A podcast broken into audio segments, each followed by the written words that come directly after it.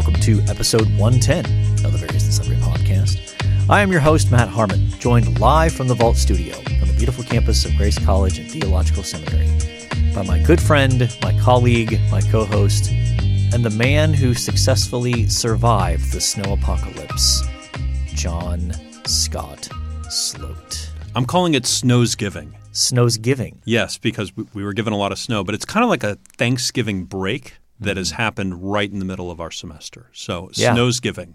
Yeah, so we wiped out, what, three days of class? Wednesday, thir- Wednesday, Thursday, Friday, like Thanksgiving does. There you go. There you go. Okay. Snow's Giving, Yeah. patent pending. Okay.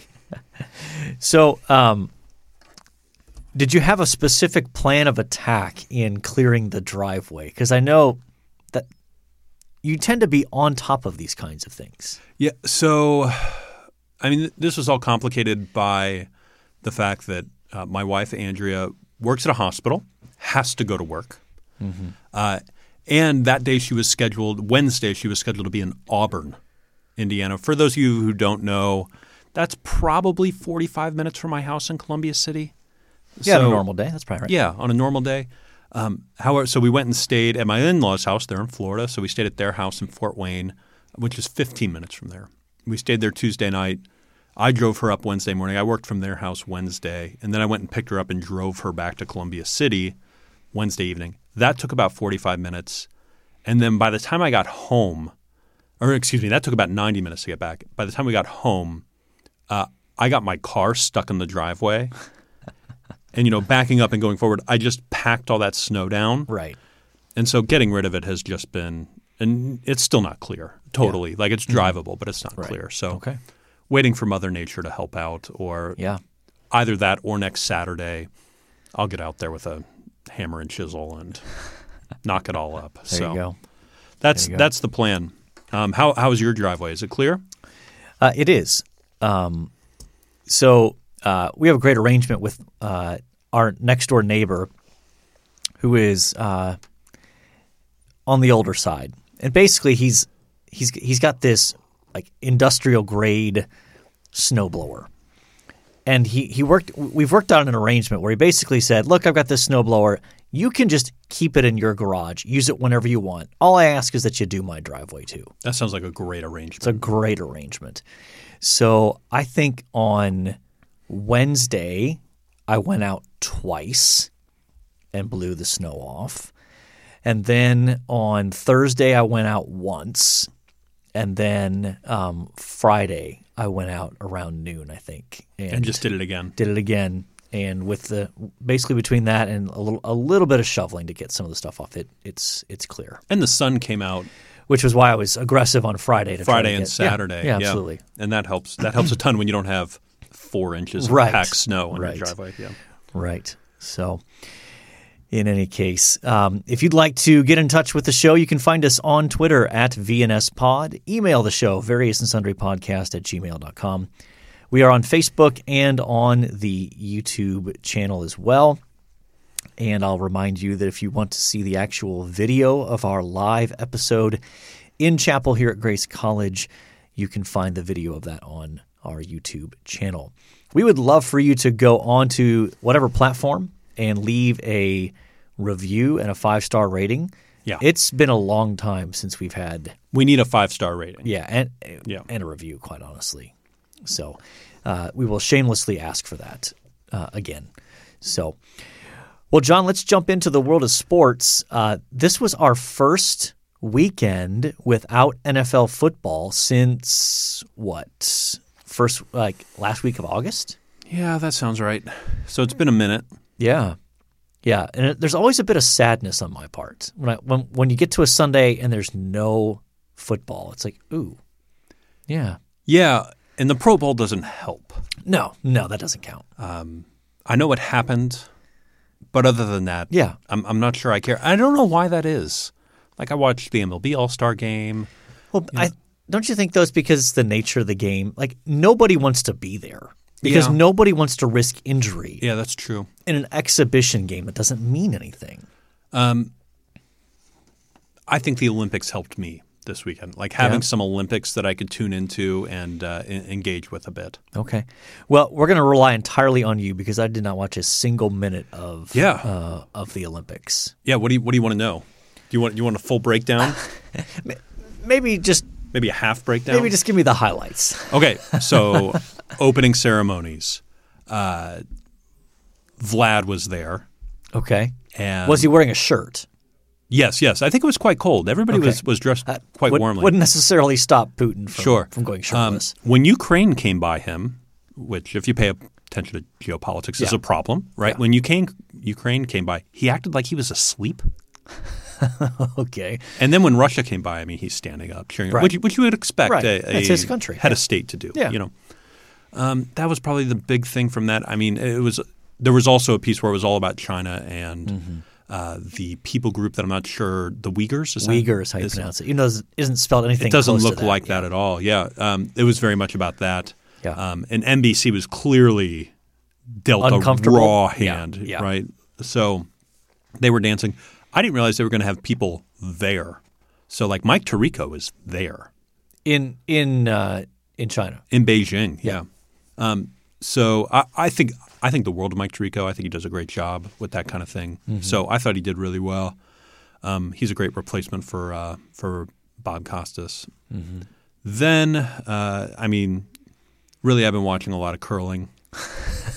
the mixed doubles, which is like one one male, one female uh, curling. Yeah. the Americans have not looked good. I don't think they're going to get out of round robin play. Uh, we're waiting for the American men to come back to defend their crown as gold medalists Okay. uh, from four years ago. And then the big news is Sunday night, Monday morning in Beijing, uh, our golden child, Mikaela Shiffrin, fell on her first slalom run and uh, Okay. is cannot compete for a for a medal in that particular competition. She has Okay. several more coming, but Right. There's your Olympic update in less than two minutes. Okay. All right. Um, I do think curling is fascinating, um, but uh, it yeah, it's just weird to me. Like it, it's it's a weird looking event, right? Yeah, it's like a combination of bocce and shuffleboard on ice. Yes. Yeah. Yeah. Absolutely. Um, are are the uh, are the Scandinavian countries just dominating like they you would expect? You know, Finland, Um, Norway, Sweden, all those kind of. Norway has the most medals right now. Yeah. yeah, they're they're doing quite well. Okay. Right. But but early on, it's a lot of cross country skiing, a lot of downhill skiing, Yeah. and I feel like that's tailor made for the Norwegian person. Okay. So Gotcha. Well, and we should give a shout out to our to our Finnish listeners. We we have a decent number of downloads from Finland. yeah, and and that's the, the other country I'll root for Yeah. in the Olympics. Yeah, All right. is is the Finns. There you go. Um, I I looked at the NBA standings. Looks like pretty much Cavs are still around fourth or fifth. Knicks are still twelfth. Yeah, they've really fallen off. But did you see the Cavs? They made a trade, Uh, yeah, Le- Caris LeVert. Yeah, I saw that. uh, so that could be an interesting addition to them. It, it it's in, it's noteworthy that they're now like that's a move that you make if you think we could actually do a little damage in the playoffs. I don't, I don't think anybody's thinking they could win an, an NBA title. No one's really thinking that. yeah, But you pick up a guy like Caris LeVert, and you might think we could make it to the second round yeah, and make uh, some and noise. See what happens? Yeah, start building towards that.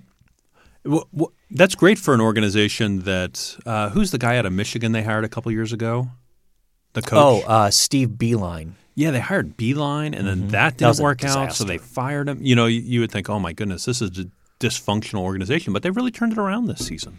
They've done a good job of drafting, like, and not necessarily getting like the, you know, the biggest name college player in the draft, but but picking up guys that work really well in the NBA. Yeah, and contribute. Yeah. Uh, all right, tell us, John, what's going on with the Major League Baseball lockout? Yeah, the big news this week was that uh, the owners asked for a federal mediator to come in to mediate between them. This is also a move they pulled, I think, in '98, uh-huh. and uh, that led to the players getting hosed, basically. And so the players have rejected that, and now the owners are going on this PR stunt. We tried to bring in a mediator, and the Yeah. players didn't want it. So the players have responded with like, "We got a deal on the table. We, we've made a suggestion. Why don't you make a counteroffer?" Yeah. And so th- things are getting heated. Uh, I heard predictions this morning, which you know in negotiations things can change quickly. Uh, that we're going to miss some regular season play potentially because they're just so far apart. Well, typically, what the season begins like last week of March, beginning of April. Yeah, like April. I think it's March 31st this year, opening day. Maybe April 1st. yeah, running out of time. Yeah, and you need like probably two weeks of spring training and maybe a week for free agency. So you need three weeks. You Minimum. need most most of March. Yeah, yeah, we'll see how that all shakes out. But and uh, college hoops, we're not quite at the point where things, you know, they're starting to heat up, but uh, still got a few weeks before conference tournaments and selection Sunday. So We got to get our bracket challenge together. yeah, we'll, we'll we'll get that rolling. Yeah. we'll get that rolling. that was fun last year. I mean, I won, but yeah, says Yeah. the man who won it. yeah, well, uh, we'll, we'll we'll we'll give you an opportunity to defend your title. For somebody that watches remarkably little college Okay, basketball, but yeah, you know, that's not what it's about. it, Yeah, it's not about who watches the most and knows the most. Like there there is, you know, it's not purely random, but there's there's still plenty of um, luck yeah, involved in, in picking these games. yeah. So, in any case, we are ready to move on to our main topic for today. And we are talking about an article that was uh, published, uh, an opinion piece in the New York Times by David Brooks. And it's entitled The Dissenters Trying to Save Evangelicalism from Itself. Mm-hmm. And so, um, yeah, it's a very long article. It is. If you print it out, which is more difficult to do than people realize, yes. uh, it takes them about 14 pages. Yeah, it's, and I think uh, I, I heard someone say that in like the actual print, like newspaper copy, Three and a half pages, Yeah. something like that. Yeah, which that's you know that's that's a lot of space yeah. uh, devoted to this. Which I didn't realize they still print newspapers. To tell you, just joking. Yeah, okay, millennial. that's me, Mr. Millennial. Yeah.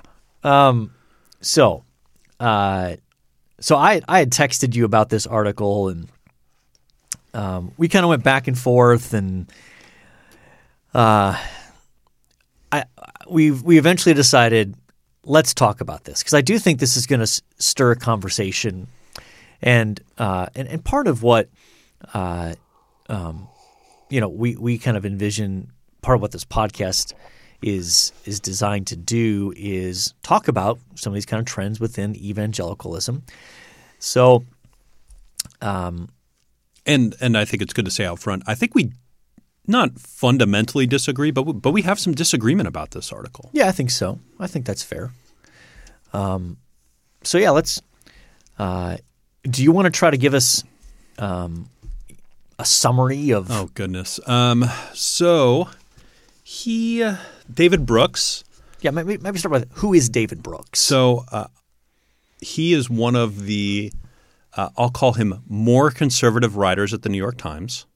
that's probably fair. Yeah, I think he's more conservative. Uh, I think he's historically conservative, I don't know if I'd agree with that, but but he's one of the more conservative authors at the New York Times. I'll agree with that. Uh, he has been on. He's an interesting person. Uh, he's been on an interesting journey. Uh, he, as it relates to faith, he's been friends with Tim Keller, as he mentions in this article, for I think a long time. Who who uh, been sharing the gospel with him, been been trying to convert him, and it, and as I read the situation, I know we disagree about this, or at least we have historically. I think he's somewhere on that journey uh, to uh, faith. So he has, in recent years, published a book where he talks about the marriage to his new wife, who's a Wheaton grad. Um, talks about, uh, you know, but at the same time, we'll say things like, you know, depending on the day, I don't necessarily believe in the resurrection or th- Yeah. things like that. Things that are alarming for somebody of faith. you Yeah. know. So, uh, but yeah, that's that's him, and he has more of an interest in recent years in writing about evangelicals. That's true. And yeah. so, yeah, I think that's that's who David Brooks is. Okay. Yeah. Anything you'd add to, to David Brooks there? I don't think so. Uh, I, I think you're more optimistic about his spiritual state than I am, but which which you kind of intimated. Yeah. Um, so in any case, um, that I think it's at least fair to say he is not an evangelical Christian. Would you Would you agree with that? yeah, I think that's fair. So, I, and the reason I think that that's relevant to bring up in this conversation is he's not an insider writing about a movement he's a part of. Mm-hmm. I would not characterize him as that. No, I don't. So- thi- I don't so- think he's an insider. So No. this this is not like someone who's like I grew up in an evangelical church. I believe in in you know the Nicene Creed and and and I have these issues with evangelicalism. That's not his posture. Um, that's not his position. as somebody who teaches church history, a number of our students go, "What is the event? What is the Nicene Creed?" And a number of churchgoers do as well.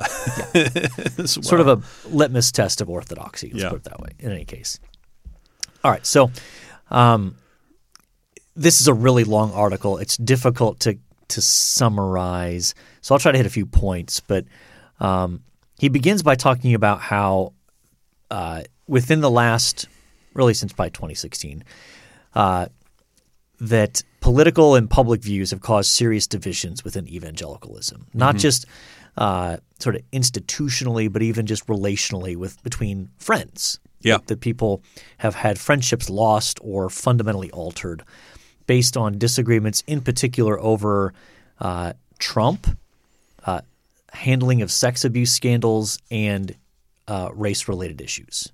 Yes, Those are the three issues that he identifies as these have been the, the three most significant catalysts for fracturing of evangelicalism. What's funny is, I think when I initi- when we initially talked about this article, I said, "Huh, I want to."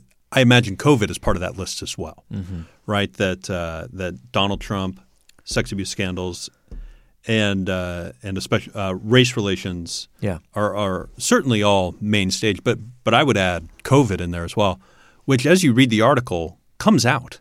Like, Yeah. like there's a few times where he mentions mask mandates and things like that as Yeah. as dividing Right. Christians. Yes. Though this is getting a little side, but I think part of what's interesting about that is that that doesn't that doesn't map as neatly across these other issues. Meaning that, for example, um, and I'm not trying to go down this road, but I, I'm just trying to make a point. Um, while you might be able to make some measure of correlation between people who tend to be anti-vax and Trump supporters, Trump himself is an advocate for the vaccine. Right? Yeah, yeah. So so so there's not always these like so I, I wonder if that was part of the part of the issue is that that doesn't as cleanly map across the political um, because ultimately um, I would say that while those other two areas are true, if if Brooks was going to weight each of those factors, Trump would be eighty percent of that, Yeah, I agree. Yeah. and race and uh, sex abuse stuff would be 10% each probably in terms Yeah. of the way he frames the article yeah, I think that's fair. okay so um, And those those things aren't necessarily unrelated. no i'm not saying they're completely Yeah. separate I, i'm just saying he starts by saying there's three key issues but the tenor of the article strongly suggests the the fundamental issue is one's posture towards trump Yeah. I, I, I, think I agree with that. he goes on to talk about how power is the core problem, um, and uh, he's got this interesting. It's part of his introduction, and I, I think I, I want to strongly encourage people to go ahead and read the article. Yeah, take take the forty five minutes, sit down, and worth uh, it. um, but it's it's striking. I'm trying to find the line where he um, where he says this. Uh, he uses the word. There we go. It's. Uh, I'll just read the first two lines of the article. Think of your 12 closest friends. These are the people you vacation with, talk about your problems with, do life with in the most intimate and meaningful ways. Now imagine if six of those people suddenly took a political or public position you found utterly vile. That's a strong word. that is strong. Vile. Not just wrong, not just misguided, but I mean, there, there's all the like, like that's a moral assessment. When you say something is vile, you're not just saying I disagree with that. You're saying that is repugnant to me. It's disgusting to me that you think or believe fill in the blank. Um, so it's striking that he he starts there. Um, so he he goes on to talk about uh, part of what's happening amid this turmoil is that people are sorting themselves into like-minded political tribes. That's very true. Yeah, I think that's absolutely true. And then he highlights these uh, what he what he identifies as renewal figures, people who are working to try to renew evangelicalism. Um, but he also mentions people that he uh, identifies as those who have been aggrieved. Basically, he doesn't use this term, but really victims, you might say, of um, uh, of more traditional evangelical perspectives. People like Thabiti Anyabwile, Tim Dalrymple, editor at, at CT, Kristin Kobes Du Mez. She's the author of Jesus and John Wayne. Russell Moore, Beth Moore, uh, etc. So, um, Yeah, and, and I think I would agree with some of those that some of those have had really, really altering experiences since 2016. Uh, Thabiti, for instance, um, has been disinvited from conferences, uh, has lost a lot of friends for some of the uh, socio-political stances he's taken over the last couple of years. Um, I feel differently. I don't know Tim da- Tim Dalrymple enough, um, and and he was such such a small figure in the article itself. Yeah. To to really know anything, I know I, I highlighted something he said because I, I identified with it, but um, Du Mez. Uh, I don't think there's anybody whose star has risen more in the last four years than Du Mez.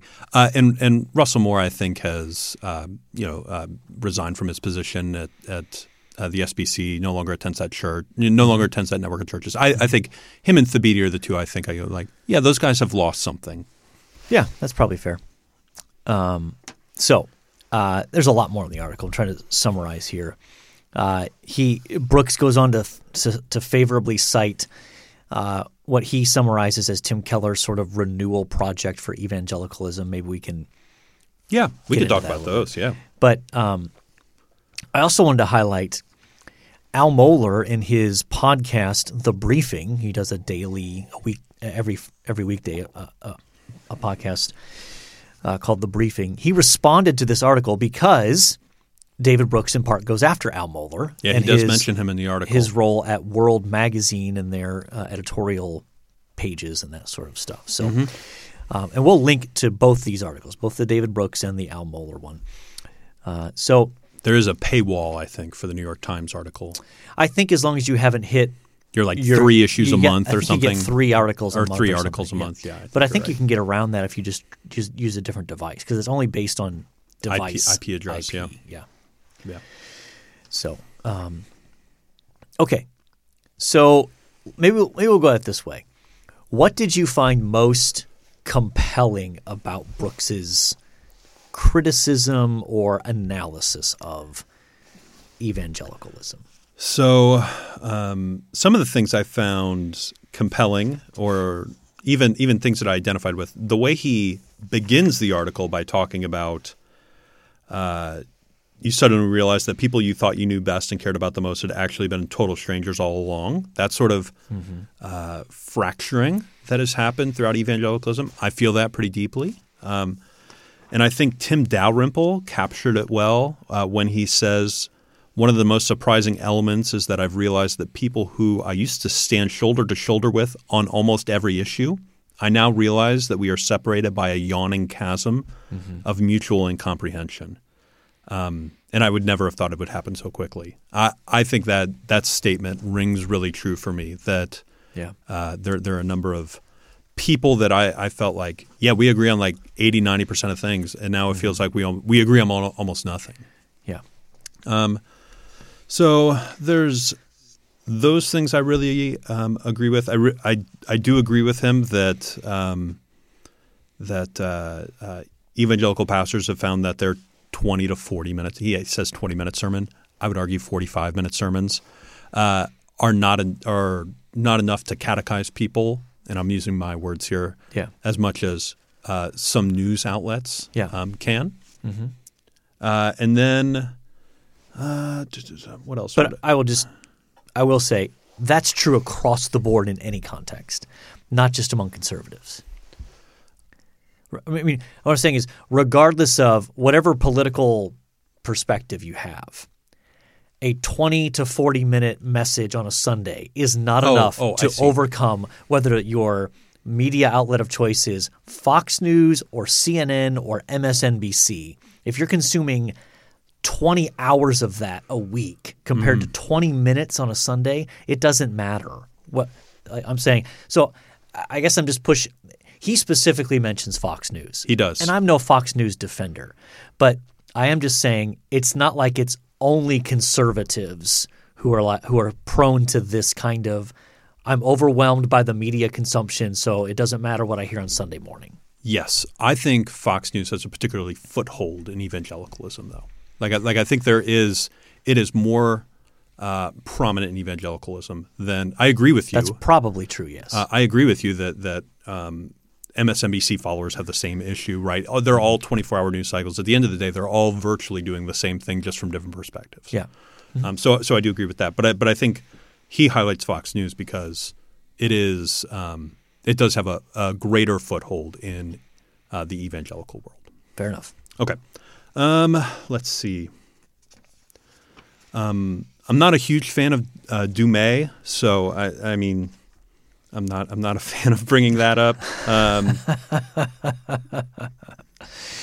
Yeah. Um, I am a big uh, Karen Swallow Pryor fan, so so I enjoy uh, Karen Swallow Pryor. Um, and then and then I did uh, I did I, for the most part really like Keller's renewal uh, project. Okay. Um, things for, for for the most part. Um, yeah, I think. Yeah, I think I think I'm, I'm comfortable saying that. Okay. What? Uh, yeah, so those are the things I found good and compelling. Would you add anything to that that you would find good and compelling, or anything that you would push back other than maybe a bit on the the catechesis of? Well, I mean, I think I've got um, I've got plenty of areas to push back, um, but uh, I mean, I think I I think that uh, he definitely identifies some of the fractures within evangelicalism. No question about that. Yeah, And I think that, um, as I said earlier, I think the fundamental issue ends up being Trump. That other other issues are are important, but in terms of really busting open the the sort of cracks that were already within evangelicalism, that was Trump. yeah. The, I, the whole I- Trump phenomenon. I agree. And um, you know, I think um, what what concerns me, what concerned me at the start was, um, well, I'll go a different direction than that. Uh, I- think when I read this article, it's not so much that I often disagreed with you know specific points that he highlights. I, what I think I found myself most fundamentally disagreeing with was um, just he he's very clear on the dangers that he sees of evangelicals seeking to uh, gain political power and cozy up to political power. And I say, Amen, hundred percent that's that's risky, it's dangerous, and there are plenty of evangelicals who have sold their soul Yeah, to the cult of Trump. Yes, there are those who have. What I think is less often recognized, and I think Brooks is guilty of, is not recognizing that there is an equally powerful temptation to seek cultural acceptability while wanting to remain an evangelical. Mm-hmm. And this is one path to it. That you can try to cl- well i'm not like those evangelicals. Mm-hmm. So part of what rubs me the wrong way about this article is that it feels like another modified version of and i'm not saying this is i'm saying this is true of Brooks, not true of the individuals that he is interacting with in the in the article. Because I want to make Okay. that distinction. Okay. Okay. Because what I'm about to say is going to could be perceived as harsh. But I think this feels like another version of evangelical has to change or die, mm-hmm. which that's been the message uh, throughout the history of the church. If Christianity doesn't change its its message, it's going to die off. Yeah. That's been constant pressure from the social gospel movement, you know, 150 years ago, all, all the way through our contemporary age.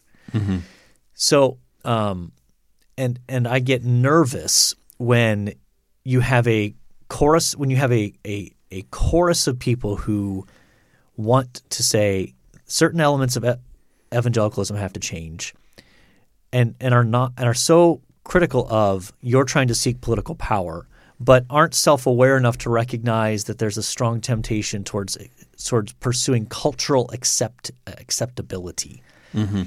Um, and I think that's part of what I see in, in the Brooks article. Now, I'm not saying that's true of the people he's talking about in the article, like Tim Keller or KSP, Karen Swallow Pryor, um, or Russell Moore. I'm not accusing them of that. Yeah. And in fact, in Al Mohler's response, I think he goes too far in some of the things he says, or at least implies about some of those people that that Brooks mentions. So I think just to be clear, we'll point you to Mohler's response. I think he goes too far the other direction Yeah. in responding back. But and this is sort of going public with conversations we've had how many hundreds of times privately. I am so tired, so tired of failing to make any distinction between people who the, the sort of the 80% of white evangelicals who voted for Trump as if they're this monolithic, undistinguishable, undifferentiated group, as if they're all part of the fringe who are like, Trump is practically the Messiah. He's Cyrus, like from the Old Testament. God used Cyrus, the pagan king. So now he's using Trump, the pagan president, to, you know, save Christianity or whatever. That there's no, and this, this, this feels like it comes out to me in this article, that there is no real space carved out for the person who says, I looked at all of my voting options, I held my nose, and I voted for Trump mm-hmm. because the alternatives were worse. And that that lack of space of saying there were people out there who made a a good faith effort to evaluate the circumstances and at the end of the day they came to a different spot than David Brooks and others who can't imagine how anyone could vote for Trump. Um, and made not a woohoo we're pro Trump but a I'm anti whatever else the other option is more so than I am pro Trump. And that frustrates me to no end. I agree with you that he doesn't do that, and, and I, I think that would have added dimension to his article. Even even a paragraph or a few sentences um, would would have added some some good dimension because I do think those people are out there. I think where where I disagree a little bit is I think on the size of that group. I, I think that group is not equal in size to the to the very uh, pro-Trump. Trump is the litmus test for conservatism, or even Uh, uh, conservative theology at times. Like, like, I, like I think that group is smaller. So of the of the let's think broadly about the circles that we both inhabit. Yeah. The multiple circles. So we're not trying to just highlight one of them. Mm-hmm. What percentage of the circles that we are in more immediately? I'm not talking about broadly considered, but like within our own communities, our own circles of relationships. What percentage of people in that in that would you say are the rah rah Trump, and what percentage are the best of terrible options? Well, I, I think I think it's not necessarily a binary. Like I think there is you could vote for Trump, you could vote third party, you could like so. There's more than I think in the rah rah. I'm probably I'm probably 60-40, 60-40 You rah, think rah. that of the circles we are in, Yeah. in our sixty are are pro are rah rah Trump? Oh, I completely disagree. Do you think it's the other way around, or are you like I think it's. I'd struggle to put it at 25. really, Rah, rah, Trump. I'd struggle to put it at 25. really? Yes. Yeah, we have a different view on that. Certainly. Yes. Yeah. And I think we are in pretty similar circles Mm-hmm. in terms of like as as I'm thinking of it. Like I don't want to I don't want to specify beyond that because I don't want to get into sure. Sure. into a mess. But um, and maybe we're just defining rah rah Trump differently then because I I just don't see it in terms of the like. I, I mean I know there are people that are like that. But I could not come up with a list of ten people right off the top of my head in my in my relational circles in the communities I am that I'm like this person is like rah rah Trump like gung ho like yeah Trump Yeah, I, I could think of some students. I could think of, I mean, yeah, I, again, I don't want to get into specifics, but yeah, I, I can think of, But you think sixty percent of your of your Yeah. overlapping circles of community are in the rah rah Trump crowd. yeah, where, where Trump is a litmus test. Yeah. But that's different, isn't it? I mean, that's how I'm defining rah rah. Like, like is, is Trump the litmus test? Define what you mean by litmus test then. Uh, you know, are, are you conservative? Are you, um, you know, are you, uh, are you even theologically conservative for, for some? Although I think that's probably a lesser lesser extent. But but uh, are you for America? Are you against America? Like I, like I think Trump has become that litmus test. I think for a majority um, of people in our circles. Wow. Okay. I fundamentally disagree. I fundamentally disagree. But hey, that's part of the that's part That's of the part of the beauty of, our friendship, right? Yeah. Yeah. Uh, just for the record, I don't consider you vile for that opinion. Okay. Well, I do consider you fine. Okay. Uh, we might go a little longer today just because of this. This is such a, a big, sprawling topic. Um, but uh, I, I do think part of the part of what rubs me the wrong way about the Brooks article as well is it has to me the whiff of elitism. I don't know if you agree with that or not. I think I probably have more sensitivity to some of the elitism than you do. But I mean, it is the New York Times, so so it is an elite institution. Uh, so yeah, I mean, I I can see that, but but I guess I come in with that knowing the New York Times and Right. thinking this is the New York Times. It is what it is. Sure, sure. Um, why don't we hit briefly? I, I don't want to go too long, but why don't we hit briefly on uh, on Keller's renewal project? Yeah, Why don't you? Uh, you got? Do you have that handy there? yeah. I got the bullet points right Just here. hit the bullet points, and we'll talk about what we think about it. So the first one uh, is the Christian Mind Project, expanding by a factor of ten the number of evangelicals in graduate schools and the professionals, uh, the professorate, professorate, in order to make the community more intellectually robust. Um, I, I really like that idea. I, I would love to see us having more PhDs who are evangelicals and, and things like that. I think that's a great, great idea. Any any concerns with that? Great idea, almost completely unrealistic in my mind. Okay, Too, um, too many gatekeepers. yeah. There, Too there- many gatekeepers to get through for evangelicals in the kind of institutions that we're talking about to mm-hmm. get into those spots. Yeah. just to even get the PhDs. Evangelicals would have to hide their views, basically, go quiet, stealth, mm-hmm. to get through some of those graduate programs, and then keep those views quiet until they get tenure or get something, tenure. or something like that. Like again, I'm not critical of the idea. I just think it's completely unrealistic in our current context. Uh, renewed church planting effort. Uh, Six thousand new churches a year. I don't know where he's pulling that number from, I don't either. but I'm all for more church plants. very pro church planting. Yep. Uh, new campus ministries, uh, InterVarsity, Young Life, I assume Cru I also. assume so. Uh, all four campus ministries. Yeah, I I- I don't know what what what is what does a new campus ministry look like that these other institutions don't look like is my question there. Oh. I, I don't know. Is he just talking about add these onto the existing ones, or is he saying these other ones are too traditional and we have to start from scratch with new ones? Uh, He uses the word stagnant. Now that might be David's word and not Tim's Yeah. Mm-hmm. word, right? So, Um, I don't think they're necessarily stagnant in all situations. I think some, particularly Cru, I guess that's the one I'm connected with the most, uh, is pretty thriving in in some regions of the country. Yeah, I think it varies, but yeah. I actually like really like this next one. Uh, so I'm curious to hear your thoughts on this. Uh, Protestant social teaching. He goes, Catholics have a public theology that dates back to at least Pope Leo. Uh, Protestants' versions might share 75% of its ideas. But Sure. developing that? I just don't know what that's going to look like. In other words, uh, that's great, but the advantage the Catholic Church has is a centralized authority structure Sure, to sure. sort of facilitate that, and there's obviously not that within evangelicalism. Um, a rebu- uh, robust understanding of faith and work.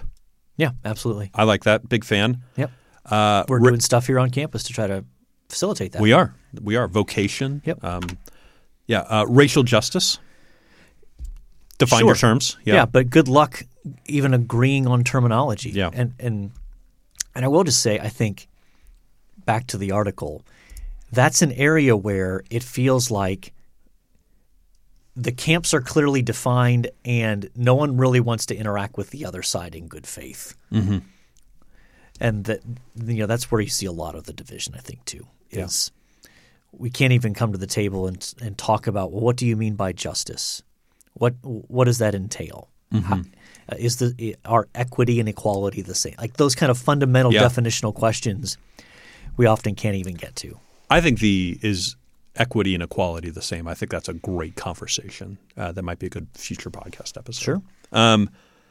Uh, a strategy for a post-Christian world. Um, this is about evangelism. He has a small book, "How to Reach the West Again." I think is what it's called. Yeah, I, I do agree that I think uh, a lot of evangelism has to start further back in the process. That you can't just assume a Yeah. pre-existing generic Judeo-Christian f- worldview framework to start with. Um, and uh, I was there when he gave the original lecture for the, for that uh, for that little book. Uh, uh, me and Zach in Ohio uh, were there, which was pretty exciting. Uh, and then spiritual formation, um, as Keller puts it, we need to really redo Christian education completely. I don't fully understand what that means. Yeah, sounds you know. it- that's a statement I don't even know how to evaluate without Without more more, explanation. more explanation. Yeah. Um, although within the we need to redo Christian education completely, he came out with a catechism. the New right? City New, Catechism. Ki- New City Catechism. yeah, Uh, which feels like a very old way to do education, right? yeah. So, Yeah. anyway, those those were his things. Uh, for the most part, really, really enjoyed that. I want to hear more. On the renewal project stuff. Yeah, Yeah. yeah. Like I, I googled the Christian Mind Project. Not out there. Doesn't exist. At least in the in the in the sixty seconds of googling, I couldn't find it. Interesting. So, uh, well, just hit up your friend Timmy K. You guys are tight. I wish. Yeah. Okay. Um, I wish. Yeah. I wish. Any any concluding thoughts on on the article on this issue? I encourage people to go read it. Um, it was a, it was a engaging article. I think Brooks is an excellent writer, um, and uh, and I think you'll find it thought provoking. Yeah, and and I would encourage people to then correspondingly Yeah. read the Al Mohler response. Essentially, um, again, I think if you put them in the room, they're talking past each other slightly to some degree. Yeah, but um, I, I just think uh, reading those two articles together would give you a, a good sense of what you might even kind of call the um, the basic uh, fissure, fracture in evangelicalism between um, those who want to push in more um, into newer areas, maybe or renewal areas, and others who want who would- would probably define their more fundamental posture as um, preserving what currently uh, preserving a, a pre-existing vision of of evangelicalism. Mm-hmm.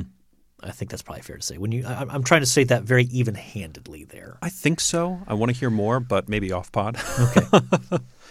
All right, we ready to do uh, this day in sports history? yeah, we better move on. We've already gone long today. Okay, uh, so February eighth, um, The Ocho de Februario. Um, all right, 1945. Paul Brown agrees to coach a new American football expansion team in Cleveland, uh, which would be called the Cleveland Browns, There you go. um, which later become the Baltimore Ravens, right? Yes. Um, 1960. The Celtics, Bill Russell becomes the first NBA player to record 50 rebounds in a game. That's impressive. That's a lot of rebounds. Though again, I'll just mention briefly. I feel like in that era, you had like two really great centers. You had Wilt and you had Bill Russell. Yeah. So that maybe there wasn't as much competition. I'm not saying that Bill Russell wasn't great. I'm not saying Wilt wasn't great. But in later eras of the NBA, seven footers were growing on trees. Um, Bill Russell's still alive, right? Yeah, I believe so. I love it when he speaks publicly and like tells NBA players that he would whoop them. That's one of my favorite things watching this old old African American man tell NBA players he would whoop them. Yeah. Yeah. Uh, Spud Webb, five foot seven, Spud Webb of it, the Atlanta Hawk wins the NBA slam dunk contest. I do remember that as being sort of an epic kind of here's this dude that's five six, five seven winning a slam dunk Yeah. competition. Yeah. Um, and uh, in 1996, uh, NFL and Cleveland allow Art Modell to move his NFL franchise uh, to uh, to Baltimore, uh, but he had to leave the Browns name behind. There you go. I realized you gave me a funny look when I mentioned that they became the Baltimore Ravens. I did not realize they were further down this list. A, a little inclusio there. Yeah, yeah, a little inclusio. Uh, love a good inclusio. have you noticed that guys have started to put them in like I, I don't know, like articles and you know, like Jim Hamilton does this, where he'll put it in and be like, try to find this on Twitter. Yeah. Yeah. Anyway, which one do you like? Uh, I probably lean towards Spud Webb. Spud Webb. I can go Spud. You want to go that way? Yeah, it's a good name, Spud Webb. Oh, circled the wrong one there. Okay. One thing you liked. Uh, over the weekend, we watched a documentary on Netflix called The Tinder Swindler. uh, it was crazy about this guy who meets women on Tinder and rips them off for hundreds of thousands of dollars to live an exotic life. And he has like three or four of these relationships going at a time and just makes money off of them, basically. Uh, he is back at it right now, and so the basically the the profile was to raise awareness. Uh, the the documentary, So it's like a public service announcement. yeah. But this guy was jet setting all over uh, all over Europe uh, doing this. It, it'd be worth your time just to be like, oh my goodness, because it's a he's really he's a con man certainly, Right. but he's really good. Like this isn't like, well, let me bluff you with my personality, but he has like websites built and like he's clearly put some effort into this. Oh, props to him. The Tinder Swindler. Okay. Um, and it was uh, it was it was originally broken by a uh, Norway um, news group. Ah, those Norwegians. Yeah, yeah, they do hard hitting investigative journalism. And are successful at the Winter Olympics. So Yeah, yeah, most medals right now. Yeah, there you Last go. I checked. Okay. How about yourself? One thing. All right. So, um, little backstory. Um, during the Advent season, my wife and I were given a uh, a gift that was a series of puzzles, small, like they were like probably four by six or five by seven kind of uh, size Okay. puzzles. That How many each- how many pieces? Like eight, ten? Oh no, no, more than that. Um, they were probably oh, bad at guessing these. Fifty to seventy-five. Okay, so it took some time, Oh, but yeah, it wasn't it's- like it's- hours. No, no, no, like like a good a good half hour ish. Okay. 20, 20 minutes, twenty to thirty minutes, depending on. So, as a result, we decided, you know, that was kind of fun. Why not try our hand at an actual like large puzzle, a thousand piece puzzle? Again, I'm embracing my old man here. Yeah, empty nesting. Yeah. at its finest. Yeah. And so uh, my wife bought a puzzle, brought it home, and uh, we finished it over the weekend. It took a while, you know, just kind of chipping away occasionally in the evenings, working on it for a little bit. A thousand piece puzzle. That was no joke. Might have been a little bit uh, ambitious at points, but you know, it's one of those things where it's enough engaging in your mind that it's not feeling like you're wasting time, but also not, you know, Yeah. when your day job is is writing and preparing lectures and that sort of thing, it's a it's a different change of pace a little bit. Yeah. So, so I'm embracing my old man life here. So a puzzle. We, Nice. We completed a thousand piece puzzle. Nice. The, the you know what's frustrating about it? One piece is missing. We lost one piece, and it's like right in the center. Did you check the robot vacuum? Oh, check the robot vacuum. I, I, I was like on the floor, running my hands across the rug to see if couldn't find it. Hmm. So it's like taunting me. wow. So really, we got 999 pieces of it done. yeah, life in a fallen world. Wow. In any case, we have talked a little bit of Winter Olympics. We've talked about saving evangelicalism. We've talked about Spud Webb winning the dunk contest. We've talked about the Tinder swindler. Did I get that right? Yes, the Tinder swindler. Okay. And we've talked Worth about your time. doing puzzles. So I think by definition, we've covered our various Sunday topics. And we've now crossed the 50 minute barrier Yep. here. So, ready to call mission accomplished? I think so. All right. So all that leaves is to say until next time, the Lord bless y'all real good. Later.